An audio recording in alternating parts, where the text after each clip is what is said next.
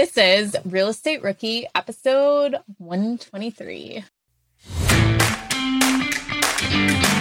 So after the house hack, I was like, okay, kind of out of money, but I still want to be in real estate. And so I'm just analyzing all these deals. I'm trying to look for flips. None of the numbers make sense. The margins are super thin from my estimates. And so I was like, I wonder what it'd be like to just build one of these. My name is Ashley Kerr, and I'm here with my co-host, Tony Robinson. Hey, Tony. What's up, Ashley? How you doing today? Good, good. I just got back from Seattle at one a.m., but yeah, it was so much fun. I went to the Fixated on Real Estate conference, and I was a speaker on a panel there. And then I uh, did a job shadow of my friend James Daynard of Heat and Daynard Real Estate in Seattle, too. And that was awesome, going through some of his flip houses. And he let me sit in on his business meetings with his team and just seeing the whole dynamic of how their processes work. So they actually have investor clients that come in, and kind of like when we talked about in this episode of like doing turnkey, they uh, help an investor find a property and then set them up with a design or a plan and contacts and references for uh, contractors to do a rehab, and then they help them sell it at the end. So it's it's really cool to to see all of that. Well, it sounds like you had a productive weekend. I just got back from four days in Las Vegas for a bachelor party, so I'm just happy that my voice is back in time. I saw some pictures on Sarah's Instagram. It looked so fun. Yeah, we, we had a good time, but now now back to the real world. Yeah. I put in an offer on uh, on another property yesterday, but I think I got outbid. This one was a was like a six unit. It was multifamily, but each unit was separate. But it was six cabins on the same parcel in Big Bear Lake, um, here in Southern California. And yeah, it looks like we got to the table a little bit too late. They already had an that would have been your first, your first property on that lake, right? Yeah, yeah, our first one out there. We we yeah. had a hotel oh, that yeah. we were trying to bid on last month, but that one didn't work out. So we're we're like steadily looking for for the right deal, but waiting on the waiting on the right one to come come across our desk. So we'll see. And the important thing is, is that you're not giving up yeah. and you're not feeling rejected. You're just keep going. And you know that there's going to be a deal eventually, out there eventually. But honestly, after today's yeah. uh, episode, which was fantastic, I think I might just go out there and build something, right? Yeah. Like, so, so Donovan was our guest today, and he had like an amazing story. I think he's what, twenty-four years old, recently graduated from college a couple years ago. And he is absolutely like crushing it in the world of like new development, new construction. And he was able to do it with really no experience, no money of his own. And he's got, I think, thirteen properties that they're build- building out right now. And three partners for investing in the last, it's probably been a year and a half since he bought his first vacant parcel, I think. And he has twelve parcels now and doing twelve new builds on them with three different partners. So you guys, this is... If you, even if you have no interest in land development, listen to this episode as to how he was a rookie, but was able to get partners, get money to do what he wanted on these deals. The takeaways of knowing your numbers and really being confident. He does a great job of, if you are kind of stuck with and need some help with that mindset shift, this is a great uh, episode to listen to. Are current interest rates making you depressed about cash flow? What if it didn't have to be that way? Rent-to-Retirement has two point nine nine percent seller financing available on turnkey properties. You heard that right. That's a seller-financed two point nine nine percent interest rate where the average cash flow is over nine hundred dollars per month. They also have options where you can put as low as five percent down on multiple investment properties with no P M I. Rent-to-Retirement is the nation's leading turnkey investment company that understands what it takes to be successful in today's dynamic real estate market. Their reputation speaks for itself with more five-star reviews than any other company on the BiggerPockets website. Rent-to-Retirement offers fully turnkey properties that are newly built or renovated, leased and managed, allowing you to invest with confidence in the markets that offer the best returns. To learn more, visit rent to retirement dot com. That's rent T O retirement dot com or text R E I to three three seven seven seven. Again, text R E I to three three seven seven seven. This show is sponsored by Airbnb. Did you know that I turned one of my first homes into an Airbnb? It's true. And it even helped me get the extra income I needed to launch my real estate career. So if you want to try your hand at making even more income with your property, Airbnb is the place to be. Your home might be worth more than you think. Find out how much at airbnb.com slash host. Do you ever feel like your vacation rental sits empty too often, missing out on potential income? Look, you're not alone. Many property owners struggle with underperforming bookings and the complexities of property management. But here's some good news. Vacasa outperforms other property managers in ninety-two percent of the markets they operate. They've helped homeowners like you increase their bookings by an average of twenty-four percent, turning those empty days into profitable opportunities. Want to see what your earnings could look like with Vacasa? Visit BiggerPockets.com slash Vacasa, spelled V A C A S A, and get a free personalized income estimate today. That's BiggerPockets.com slash Vacasa. Well, let's bring Donovan onto the show. Donovan, welcome to the Real Estate Rookie Podcast, brother. Super excited to have you on today. It's a pleasure to be here. Really appreciate it. So, Donovan, tell us your backstory. Tell us who you are, how you got started in the world of real estate investing. For sure. Yes, my name's Donovan Adesoro. I'm originally from Saint Paul, Minnesota. So grew up in the cold up there. From there, knew I wanted to do some type of engineering in college. And so ended up doing petroleum engineering down in University of Tulsa. So went down to Oklahoma for that, graduated and came down to Houston for my full-time gig. But kind of quickly early on, I realized I wanted to kind of diversify outside of, you know, just my four oh one k and started looking at different kind of ways to make money on the side, and real estate kept coming up. And, uh, I kind of got into, got started with house hacking and then working on some development stuff now. Wow. That's awesome, Donovan. That's exciting. House hacking yeah. to development. That's a big jump. Yeah, it's a, a big leap. Thank you. Yeah. Well, I guess let, let's start with kind of the the initial house hack, right? So you graduate, you move to Houston, and the first thing you do is buy a house, or I guess just give us that backstory, give us that journey. For sure. Yeah. So I graduated, moved to Houston. I do all the typical dumb stuff that you do as a new graduate. So I financed a new car. I was renting a high-rise downtown Houston on the eighteenth floor, just living it up lavishly with no extra money to save at the end of the day. So that got old pretty quickly. I was like, man, I'm paying so much for this much for rent. I got my car payment, the car insurance.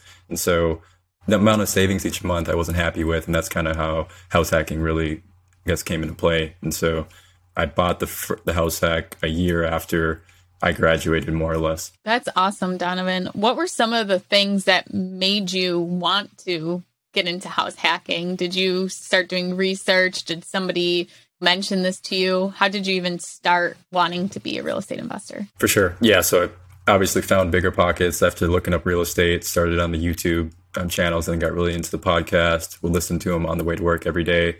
And I was looking for ways to essentially low risk ways with that didn't require a lot of capital. And so that's what really attracted me to the house hacking, because you can get in with a low down payment loan, and then it's essentially a little risk, because if you can afford the monthly payment without anyone living there, then when you get someone living in there, it's just like an added bonus. So that was kind of the two things I was looking for, was low cost and low risk. Donovan, that is so awesome that you house hacked. I think it's a huge opportunity for new investors to become investors. I love that you said that you made sure that worst case scenario, you could afford your mortgage payment on your own. And that's why house hacking can be so low risk, because when you purchase a property and you're renting out the other units or the bedrooms, that just means your living expense went down. You shouldn't be going out and buying a huge five bedroom mansion that you can't afford on your own and depend on people renting that out as your first property, your first house hack. So I think that's awesome. You already knew that. And if you can, worst case scenario, nobody moves in and you're paying your mortgage payment, you're just like everybody else. You're normal. You're paying a mortgage payment. So how is the house hack going and what have you learned from it so far? Yeah, it's going well. So I guess little context, when I closed on it last year, the reason why I was so concerned with the risk was our salaries were just cut thirty percent across the board during COVID. And so everyone was kind of panicking. I was like, am I going to lose my job? So it was like a, a little stressful, but, you know, I got through it because I really, you know, understood the numbers. And, and through all the BiggerPockets episodes, there's always that, I guess, common theme that you're never going to be one hundred percent ready. So I just went with it. And so far, so good. I mean, the tenant's on the other side. There's a family in there. And I also rent out the bedrooms on my side for an extra for some extra cash flow, and just to essentially not pay anything for my mortgage or insurance, taxes like that, things like that. What kind of property type is this? Is it a duplex? You said on the other side, so it sounds like there's two units there? Correct. Yep. It's a side-by-side duplex. That's awesome. And how many bedrooms per side? So each side has three bedrooms, two baths. Wow, that's pretty, that's a pretty big duplex. It's pretty solid. Yeah. yeah. And to be, so so you're renting out the entire other side, the entire three two is being rented out, but then you're also renting out the other two bedrooms and the side that you live on? Exactly. Wow. That's great, man. That's absolutely fantastic. So, I mean, I guess let, let's walk through that process a little bit further, right? First, how was it for you finding tenants to place into this house hack, right? I think what kind of scares a lot of people about the idea of house hacking is sharing your living space with complete strangers. So how has that process been for you? How did you find them? And then how has it been actually like living with them? Yeah, for sure. So one of the ways I found them was on this website called roomies dot com. And so it's a website specifically for finding roommates. So you're able to kind of see the bio of the people and you can kind of get on the phone with them or text them, can kind of get a feel for each other. So that was a, a pretty decent way to get a I guess, build rapport with them before they moved in. So like one of them's a medical student and one of them just graduated college. So they're kind of around my age and, you know, we get along great. So. And uh, how are you guys like making sure that there's no like friction in the house? Like, does each person buy their own like toilet paper and paper towels and like, what's the rules in the kitchen? Like, how does that arrangement work? Yeah, for sure. I probably should have laid some ground rules up front, but essentially everyone takes care of themselves, but we'll share like some of the like paper towels or toilet paper. Anyone who just anyone who buys a big pack, we all just share it. Things like that. But yeah, no, I'm not. I'm not big on sharing food, so I did make that kind of requirement. Like, you got to buy your own food, but you know everything else we can share. When you needed to put together these leases, what was that like for you? Your first time being a landlord, doing property management, and how are you collecting the rent? I mean, are you using Venmo? Are they giving you cash? How does your uh, systems look like? Yeah, so this also probably needs some work. So right now, they typically just Zelle or Cash App me. And then the lease was found, it was like a generic roommate lease I found from a website called law depot dot com, which is, and I also use the, the BiggerPockets. I think so. I bought the managing rental properties by Brandon Turner, and he had that kind of file that comes with it and has a few, I guess, uh, there's a lease in there, has like kind of some basic contracts in there. So I use that as well. But yeah, it's not ironclad or anything. It's fairly simple just to get by. Right. There's so many resources out there to at least get a template or a sample, and then you can kind of turn it into your own and add different things to it or take things out. BiggerPockets, if anybody is a pro member, they do have uh, lease agreements and addendums available to pro members for your state. So they're state specific, drawn up by attorneys from that state, and you guys can go and you can pull those, and they're free for pro members. So that's a great resource too. So Donovan, what happened after the house hack? What was the next deal? Yeah, so after the house hack, I was like, okay, kind of out of money, but I still want to be in real estate. And so I'm just analyzing all these deals. I'm trying to look for flips. None of the numbers make sense. The margins are super thin, in my opinion, from my estimates. And so I was like, I wonder what it'd be like to just build one of these. And so started running the numbers on what it would cost to build duplexes and talking to contractors in these different Facebook groups to kind of get an estimate of how much they would actually charge me. I'm talking to wholesalers to figure out what the land's going to cost me, and kind of piece by piece, putting it all together to get an idea of how much money do I need to actually build one of these. And then, yeah, just went from there. Donovan, talking to contractors in Facebook groups, what Facebook groups? I'd love to hear as to how you were able to connect with them and that they were willingly to just help you out and give you that information. Yeah, I mean, it's definitely, you have to kind of get through the weeds a bit on that for sure. But uh, so one of them just... like there's Houston Real Estate Investors Group. So I'm sure most big cities have something similar where it's just the name of their city, then real estate investing, and there's probably some sort of Facebook group to go to. So that's how I found the contractors. And I met with them in person to kind of get a bit better rapport or visit their job sites. And that's how I, how I weeded out some of the, I guess, riffraff, so to speak. So one follow-up question for me, right? Because I, I love that you're kind of going down this rabbit hole of the new construction. But you said that after the house hack, you were out of money.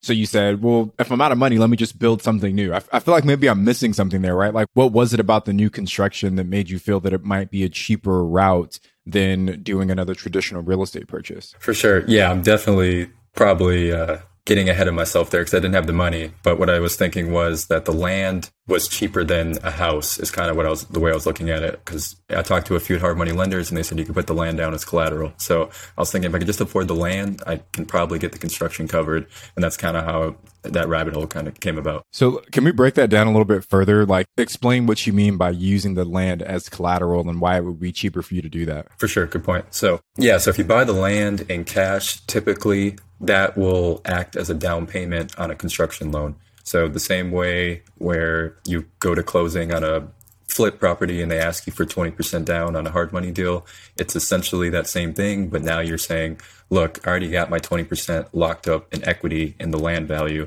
So instead of me bringing any extra money, just collateralize that, essentially put a lien on it for the equity in, in that and let me use that amount from my down payment so that I don't have to bring anything else to closing. How many lenders did you go to before you figured this out? And did you shop around and see if there's different ways to do a construction loan? For sure. Yeah. So I actually went on the BiggerPockets website and was looking for hard money lenders. And so I talked to a few of the highly rated ones on there and kind of asked them what it would take for me to build, I don't know, it was like a eighteen hundred square foot duplex or whatever my numbers were. And they kind of told me, well, we could wrap the land into the loan or you could lose, use the land as collateral. And so just talking to a few of them gave me an idea of, of what I could actually do. But I definitely shopped around. Okay, so let's talk about the development of it. So you're deciding to go forward with this. What does that look like? Like getting your survey, doing the engineering on it, getting an architect on it, getting a builder. So how does that process work for you?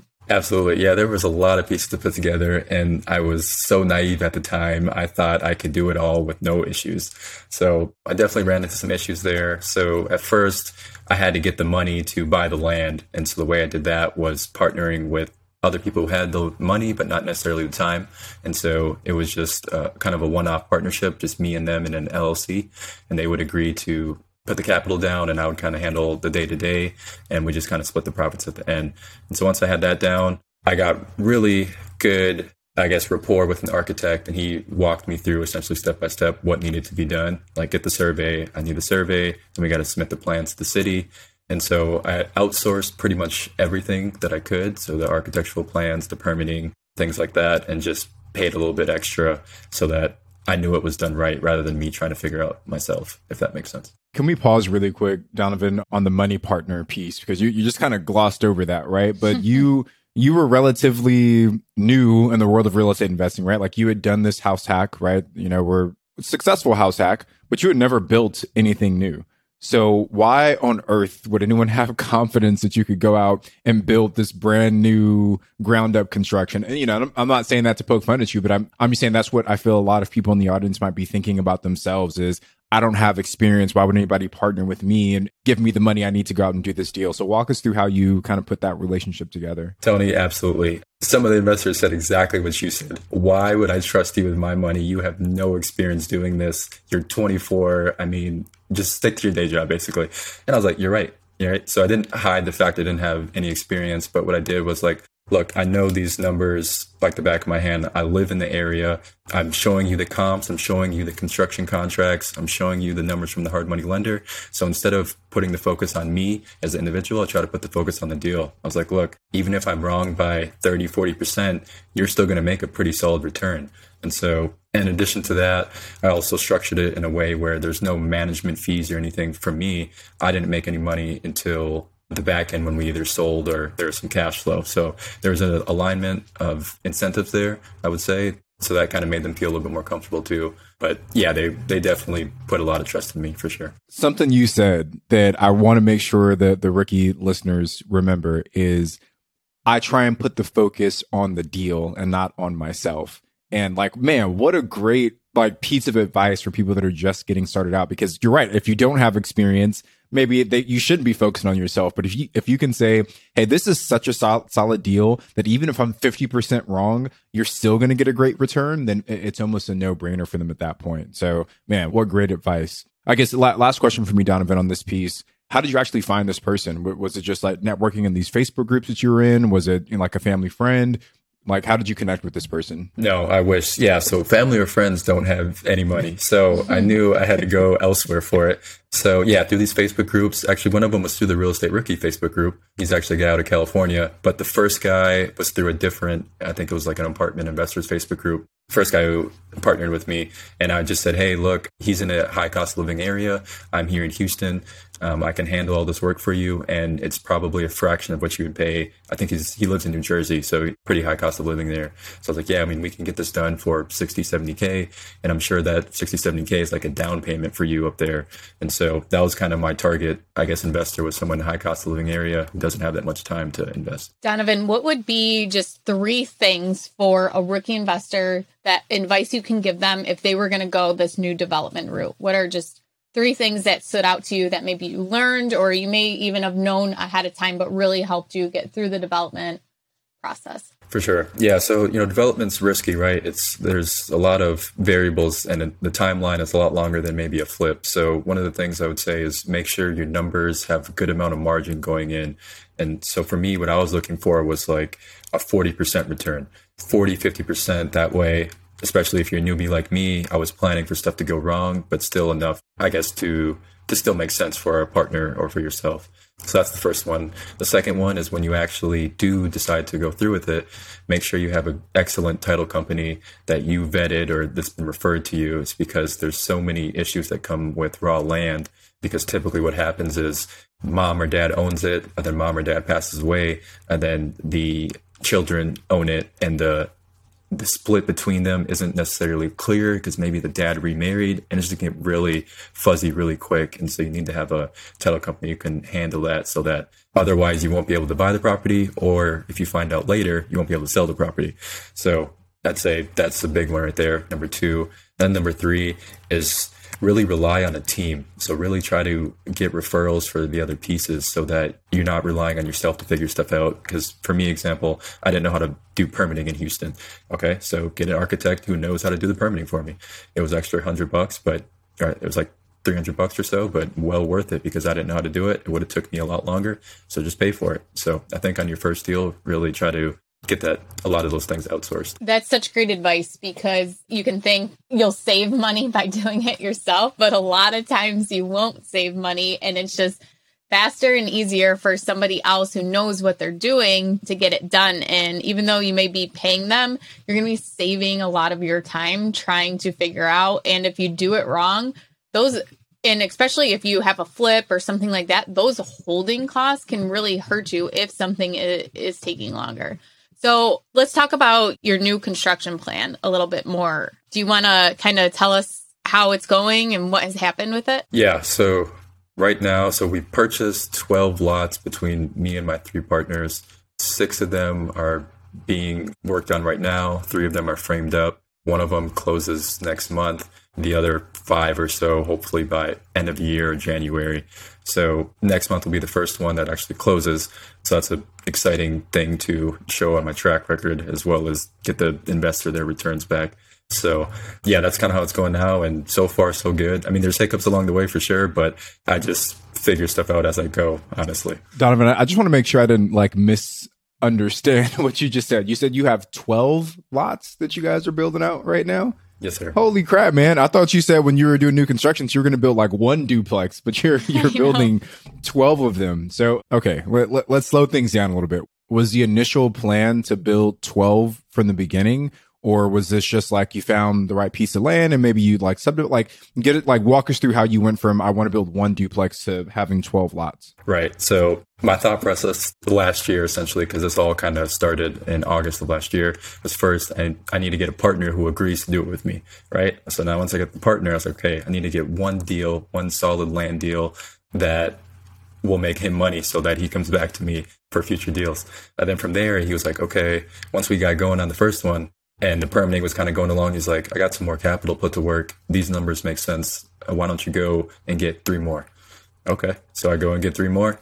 And then um, he's like, okay, I still got my a good amount of money on my line of credit available. Why don't you just scale it up to eight? So with one partner, I have eight. And then the other part, other two partners, I have two each. So that's kind of how it happened. It wasn't planned. It was just, they said they wanted to put money to work. And I was like, Roger that. I'll go find it for you. So can we can we talk a little bit more about the the team aspect of this? Because you mentioned that as being like one of the important pieces.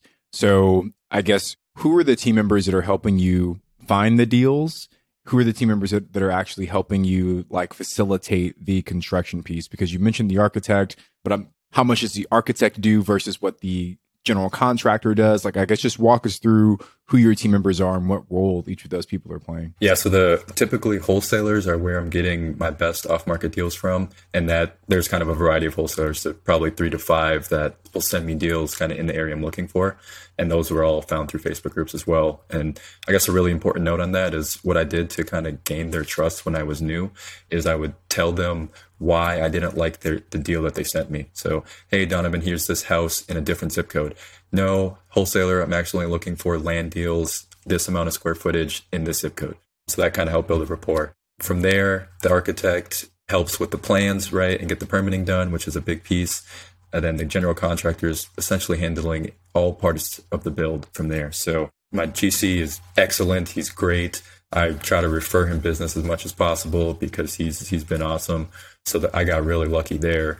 Where finding a solid G C, as you know, there's plenty of horror stories here. But uh, yeah, so the G C's handling all parts of the build. I'm checking in every other day, going to visit the sites. But from an execution standpoint, uh, he's handling that. And then the lender is handling the financing. So that's kind of the four main things I have. Man, this is like a masterclass on like new construction for rookies. This is like a really, really great breakdown, Donovan. Thank you. So I, I want to circle back to the the architecture piece. First question is, how did you find your architect? And then second, what should someone expect to pay? And I know this will vary by market, but at least where you're at, what should someone expect to pay an architect to do all of the design, the plans, and the permitting? For sure. So I found the architect by asking for a referral from the general contractor. So I found the general contractor first, and then from there, I was saying, hey, who do you use for your plans and permitting? Oh, I got this guy. Okay, good enough for me, right? If he's used them before, just some type of referral is what I was looking for. And then in terms of cost, typically, if you wanted to design your own plan and like customize it, you can probably expect to pay about two hundred fifty, two to two hundred fifty a square foot. So on a two thousand square foot home, anywhere from four to five thousand typically can get you plans created and permitted with the city. So um, in Houston, it's cheap. In other places, it's not cheap. So I'd, I'd say it varies by state for sure. How did you get connected with an architect? Was that from a referral too? Yeah, it was from the general contractor who referred me. And then from there, um, so one actually one of the architects built the duplex I live in. So the one you're seeing now, I liked the floor plan so much, I went back to the architect who built mine and then said, hey, I just want to tweak this, tweak this. He said, great, we can do it.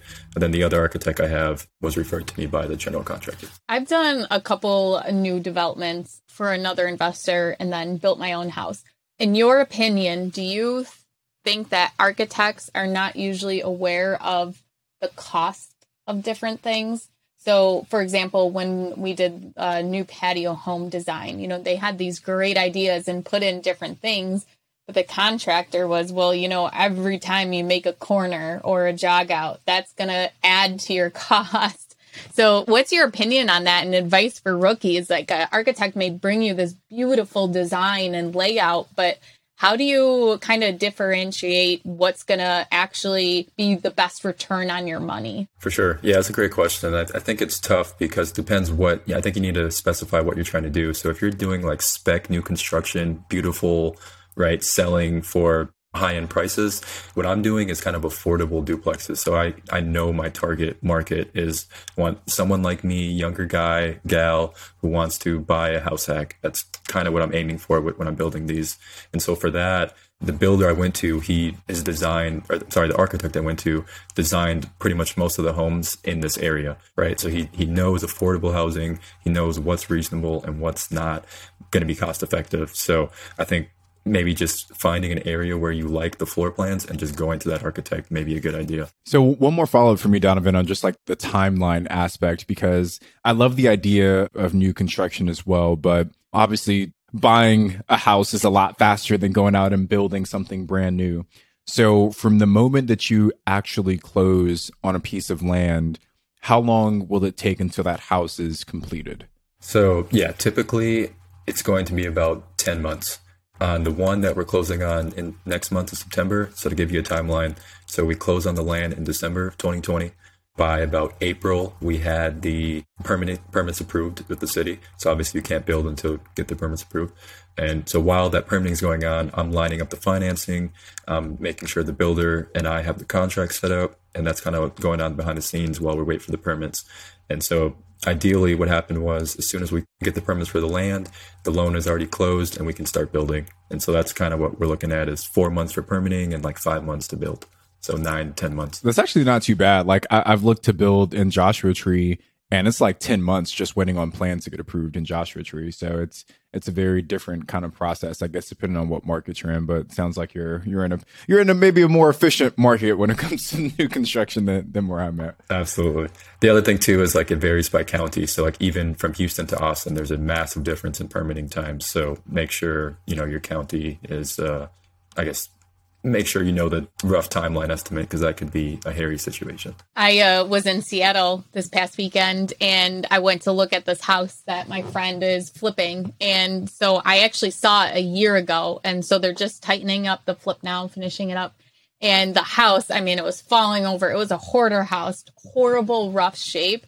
And they got the permit for that fairly quickly to go ahead and rehab the house. But the back deck, that permit took like four months to get a deck permit in this town. And it was just crazy. And one of the things the investor said to me was, as even as a rookie, as an experienced investor, make sure you know these weird little things that your town or county or city may have in place that will affect your, your rehab, affect your budget, and definitely affect your timeline. So he said, in that that city, that was one little weird quirk that was in their permitting process, that a deck permit can take four months or longer. So just uh, everyone yeah, be aware. And yeah, and, and really a way to, how did you find out, Donovan, how some of the permitting processes go? I know you said that you used uh, your architect and let them do that, but did you do any research on your own, such as contacting the code enforcement officer or anything in the area? Yeah, so I talked to them. I also talked to other built like other developers who were, I told them specifically what I was trying to do. I was like, look, I'm trying to do duplexes. What are some things I'm going to run into? They're like, well, for example, in Houston, a lot of it's in the flood zone. So they said, hey, if you build in the flood zone, you typically don't have a slab on grade foundation. You have to use a different foundation. Okay, that just increased my cost fifteen percent. Now the project doesn't make sense anymore. So I really relied on my network, and also I try to look at the building code as well. I probably need to, it's so long though. Oh my gosh, it's so long. But uh, yeah, so I relied on, you know, my network to really help me on the first one, first few. But as I get into more kind of complex developments, I'm going to need to really dive deep into that building code so I know it like the back of my hand.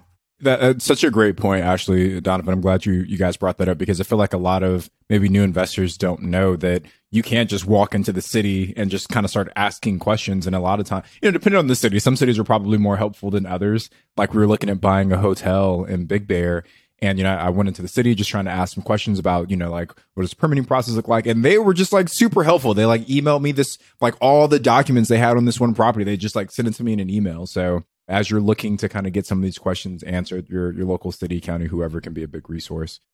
This show is sponsored by Airbnb. Did you know that a long time ago, before I ever started my real estate business, I turned one of my first primary residences into an Airbnb? And that's the extra income that I needed from Airbnb that gave me the confidence to go out and work for myself and eventually quit my nine to five job. And now I have dozens of Airbnbs all over the country. I've even partnered up with the old David Green on a recent property in Scottsdale to take our portfolio to the next level. And of course, we host it on Airbnb. But you don't need to be a full-time real estate investor to start on Airbnb. As a matter of fact, I was self-managing ten properties while working my nine to five job, so I know anybody can do it. Think about it this way. You're looking for extra income and going on a vacation. Wouldn't it be great to rent out your space and let your property pay for itself while you're gone? I did this one time. I pitched my wife and my roommate, because we were house hacking, on the idea of renting out our home, and it paid for all of our expenses on a trip to Mexico City. So go and give it a try. It might just change your life, just like it did mine. And I really do mean that. Your home might be worth more than you think. Find out how much at airbnb dot com slash host.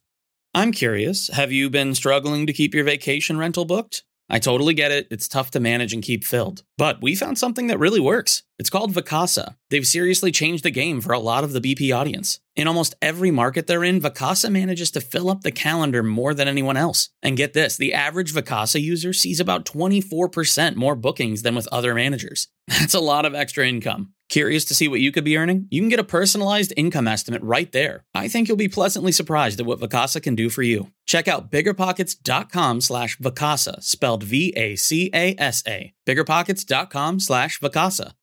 Remember when you had to pay to get a lead's phone number? It was like the dark ages, until Deal Machine made skip tracing a thing of the past. Now, with your Deal Machine plan, you'll get unlimited access to phone numbers and contact information for no extra cost. That's right. Get high quality, reliable information trusted by leading financial institutions, all fully compliant with the federal Do Not Call list. Explore over one hundred fifty data points, including age, gender, marital status, occupation, and a ton more. Trust me, this is the data you need for off-market deals. With new filters, people flags, and color-coded phone numbers, lead management just got a ton easier. Ready to step up your investing game? Sign up for a Deal Machine plan today and gain immediate access to this unlimited treasure trove of contact information and phone numbers. Just head to deal machine dot com slash B P. Transform your lead generation and deal-making strategies with Deal Machine. Sign up today and start exploring the unlimited possibilities at deal machine dot com slash B P. You're trying to close on your next rental, so why is your insurance company dragging its feet? With long lead times and never-ending paper forms, it's no wonder it takes forever to finally get a policy. Modern investors deserve better. They deserve steadily dot com. At steadily dot com, you'll get fast, affordable landlord insurance available online twenty-four seven in just a few clicks. You can even get next-day coverage, which takes just minutes, by the way, to obtain. And you can do it all from your phone. Steadily was founded by landlords who created insurance products tailored to the unique needs of this industry. It's their sole focus, and that's why landlords nationwide consistently rate them four point eight out of five stars. So whether you've got a single-family, short-term, or multifamily portfolio, steadily dot com can secure the best coverage at the best price to protect your properties. Discover how Steadily can save you both time and money on your rental property insurance. Visit steadily dot com for a commitment-free quote tailored to your needs today. Donovan, I want to ask a little bit about your exit strategy. So you've got twelve lots that you're building out right now. Is the plan to keep all twelve as long-term rentals? Are you guys flipping some of these? Like, what does the exit strategy look like? For sure. So the original exit strategy was to hold. And this was, again, we bought last year, most of the twelve. Actually, we were under contract on thirteen as of yesterday. But most of the twelve, we were built to rent. That was kind of the goal. The nice thing about the duplexes is because, and in comparison to single families, that they're going to cash flow if we can't sell them. So right now, as you guys know, the market has ran up over the past twelve months and the appreciation has outpaced the rents. So now we're looking to sell just to kind of capitalize on that, just so I can show on my resume it's successful exit and investors get their money back, things like that. So that'll be, but yeah, I think going forward, I'd like, like I would prefer to build and hold. One last question before we get off the topic of, of the new build, right? I, I just want to really quickly go back to the investor piece, because I, I think it's a little bit interesting. The timeline, ten months, I guess that that's that's not too bad, right? But like, are you structuring it so that there's like a like interest being paid to these investors during this ten-month period? Or is it just like a split on the profits that are generated from the sale of the property? Yeah, it's a straight split on the profits. And I think that's, for my argument for it was, you know, I'm not taking any fees. I'm not making any money throughout this whole time. So if you're going to accrue interest on top of that, then we can do that. But it only makes sense if, if I'm being paid as well. So, and they're happy with that as well, that the interests are still aligned. So yeah, straight equity split.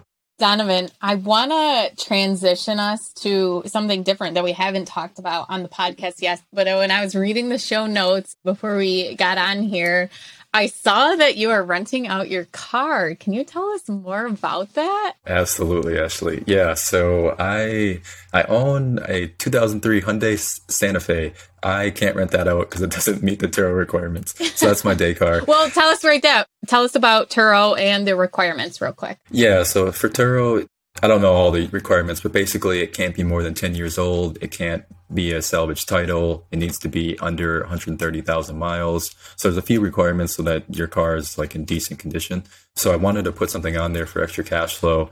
And the reason I was doing it was because I didn't want to necessarily buy an investment property. I felt like that was a pretty big, that's going to be a pretty big hit to my D T I versus, you know, maybe just buying a car and getting a similar cash flow. So I did my analysis. And if you have me on Instagram or Twitter, I kind of walked through my analysis of how I picked a car. But so I picked a twenty fifteen B M W, uh, like five twenty-eight i. Long story short, I picked a, a nice car that looks good even in older years. So you know how B M W, Mercedes, they they pretty much look the same each year. So I kind of took advantage of the depreciation that was already built into the purchase price on this one.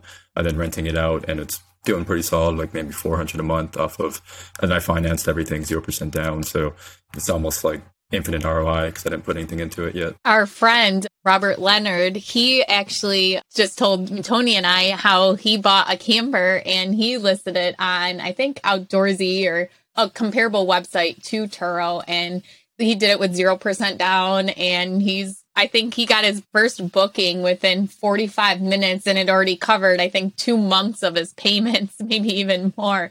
But yes, yeah, so this is uh, really interesting to me. How long have you been doing it for? So I just got the car in April, so it's only been about four months or so. But yeah, so far so good. Luckily, no no major accidents or anything.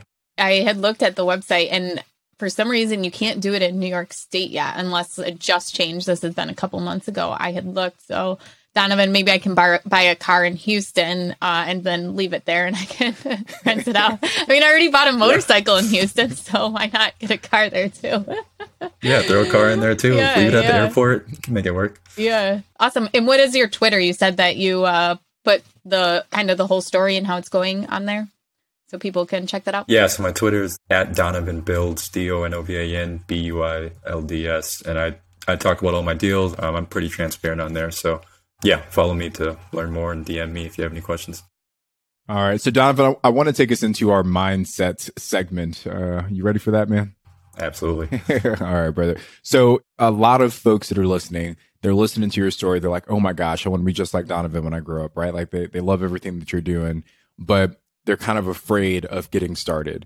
So break it down for us, Donovan. Like if you go back to Donovan before that first deal, right, before the house hack, before all these new constructions, what were some of the misconceptions you had about becoming a real estate investor that turned out to be false? Some things that were maybe holding you back, some misconceptions that you realize now just weren't true. For sure. Yeah, I think the biggest one for me that's allowed me to get to the twelve lots is you need money to be in real estate, but it doesn't have to be your money.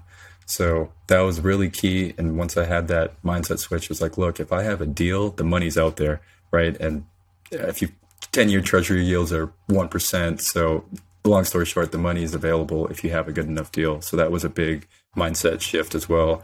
In addition to that, really doing enough underwriting and just looking at deals so that you can recognize a good deal will allow you to have the confidence to maybe go after some investors or ask mom and dad or auntie, whoever, for money, because you you feel like you really know your numbers. So yeah, I loved how you had even mentioned that in the beginning too. And you said that you just showed your numbers, you showed the deal, you showed the investor, the partner, that the numbers work. Worst case scenario, they're still going to make a little bit of money. Uh, so I think that's such a great point. And I give this advice to your spouse or your significant other too. When you want to bring them on board to start investing, you show them the numbers. And you did just that with a partner. And obviously it's been working out well for you. So congratulations. Thank you. And yeah, absolutely. I'm going to take us to our rookie request line. So you guys can call us anytime. Leave Tony and I a voicemail, one eight eight eight five rookie. We get these voicemails emailed right to us, so we get to listen to all of them. So thank you guys who call in.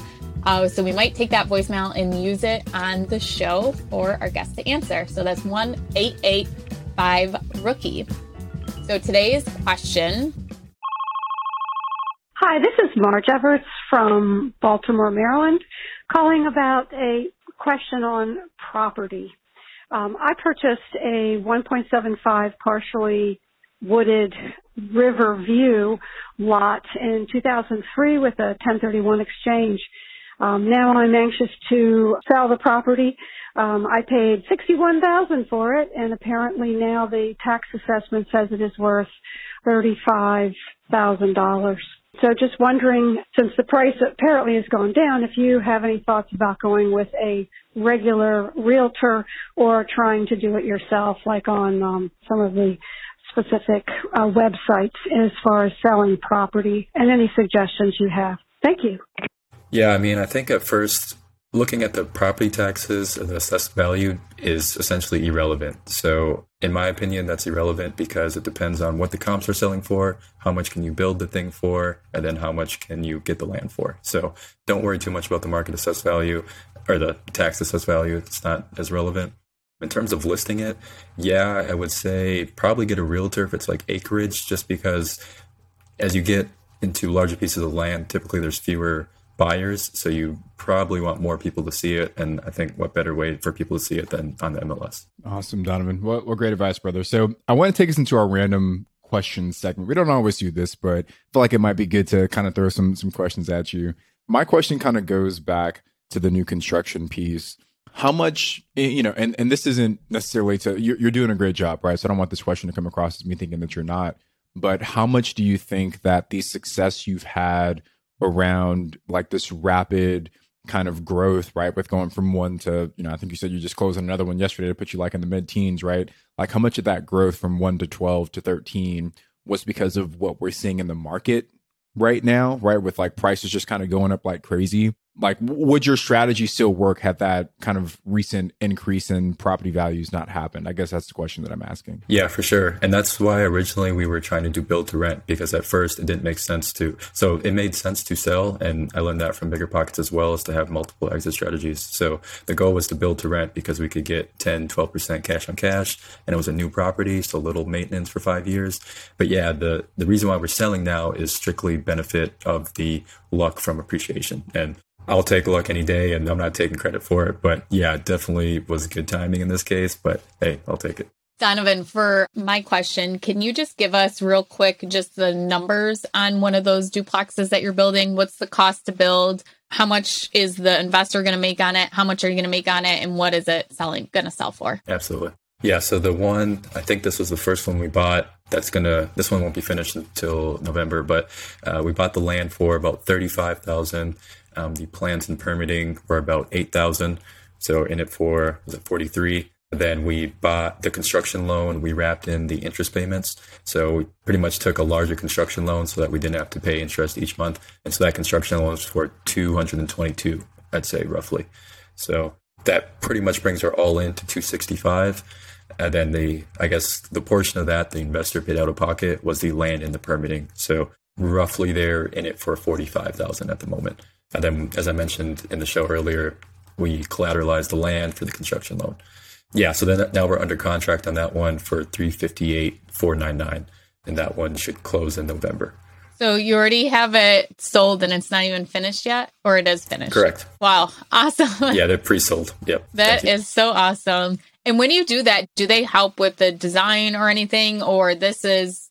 this is what it's going to look like. Do you want to buy it or not? Pretty much, yeah. Because we're we're not building high-end luxury, I'm trying to be as cost-efficient as possible, but I do give them, I send them a video of what it's going to look like because my friend had built a similar one. So they have a video of what it's going to look like for sure. And then if there's any changes, you know, small ones we can make. But yeah, they, they don't really have any. So I guess they can change the finishes, but not the design, if that makes sense. What do you think they will rent for each side? So each side will rent for about fourteen fifty. So twenty-nine hundred gross. And then, yeah, the contract price would be three fifty-nine roughly. The one that you have sold, is it an investor? Is it someone that wants to house hack it? Yeah, one of them. So I guess I should have clarified. So the, the one we have next month that's selling, that's finishing next month, that one's under contract with the house hacker. The one. Awesome. Yeah, thanks. Yeah, it's the one that's finishing November. The one I just mentioned the numbers on, that one's with an investor who's just putting twenty percent down. That's so cool. And I think it's awesome too. You're helping somebody else house hack, really. So yeah, very neat. I mean, that, that could like potentially be a business model, right? It's like if you're the investor that goes out and builds these really nice, you know, yet reasonably priced, affordable, affordable yeah. properties that an investor can step into, house hack, make a crazy good return, right? And you're you're kind of just churning through them, knocking them out, and you've got this long line of people waiting to buy them. We're thinking about doing the same thing for like the Airbnb space, where we build or rehab and we sell these properties as turnkey Airbnbs where they're fully furnished. You've got the listing photos, like everything you need to get that property up and running on day one is there when you buy the property. So you can just step in and kind of hit the ground running. So, man, you might have a million dollar business idea right there, Donovan. Yeah. No, I think you do, Tony.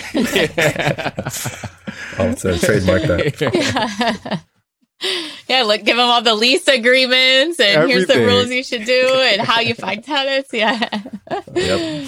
Love it. All right. So I'm I'm going to give a quick shout out to uh, today's Rookie Rockstar. So again, if you guys are not in the Real Estate Rookie Facebook group, make sure you guys join as one of the most active, one of the most engaged uh, real estate groups there are out there. And like Donovan mentioned, I think he met one of his partners in the Real Estate Rookie Facebook group. So the proof is in the pudding. But anyway, today's Rookie Rockstar is Eric D. And Eric D closed on uh, their second door on June first.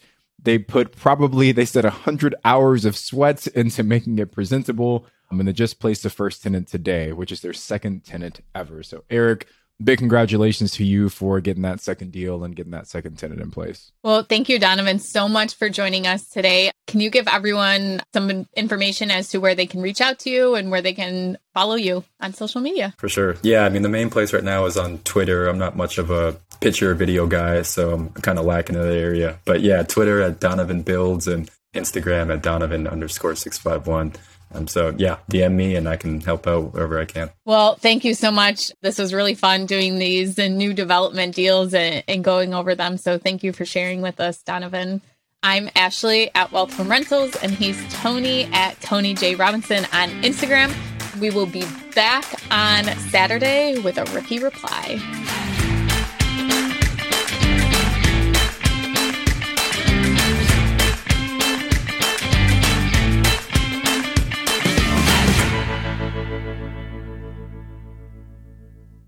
Getting started in real estate can be daunting. There's so much to know, obstacles to overcome, lessons to learn, and risks to avoid. It can all be so overwhelming. If you're feeling motivated to invest but too overwhelmed to take action, here's some advice. Take it one step at a time. And here's some good news for you. The Rookie Bootcamp is starting on May twentieth, and Tyler and Ashley will be guiding you through each and every step until you're the proud, confident owner of your first investment property. Through eight action-packed weeks, they'll guide you step-by-step through those first questions, decisions, and obstacles that every beginner investor must overcome. So if you're serious about becoming an investor this year, head to biggerpockets.com slash step and join us in the Rookie Bootcamp. See you there.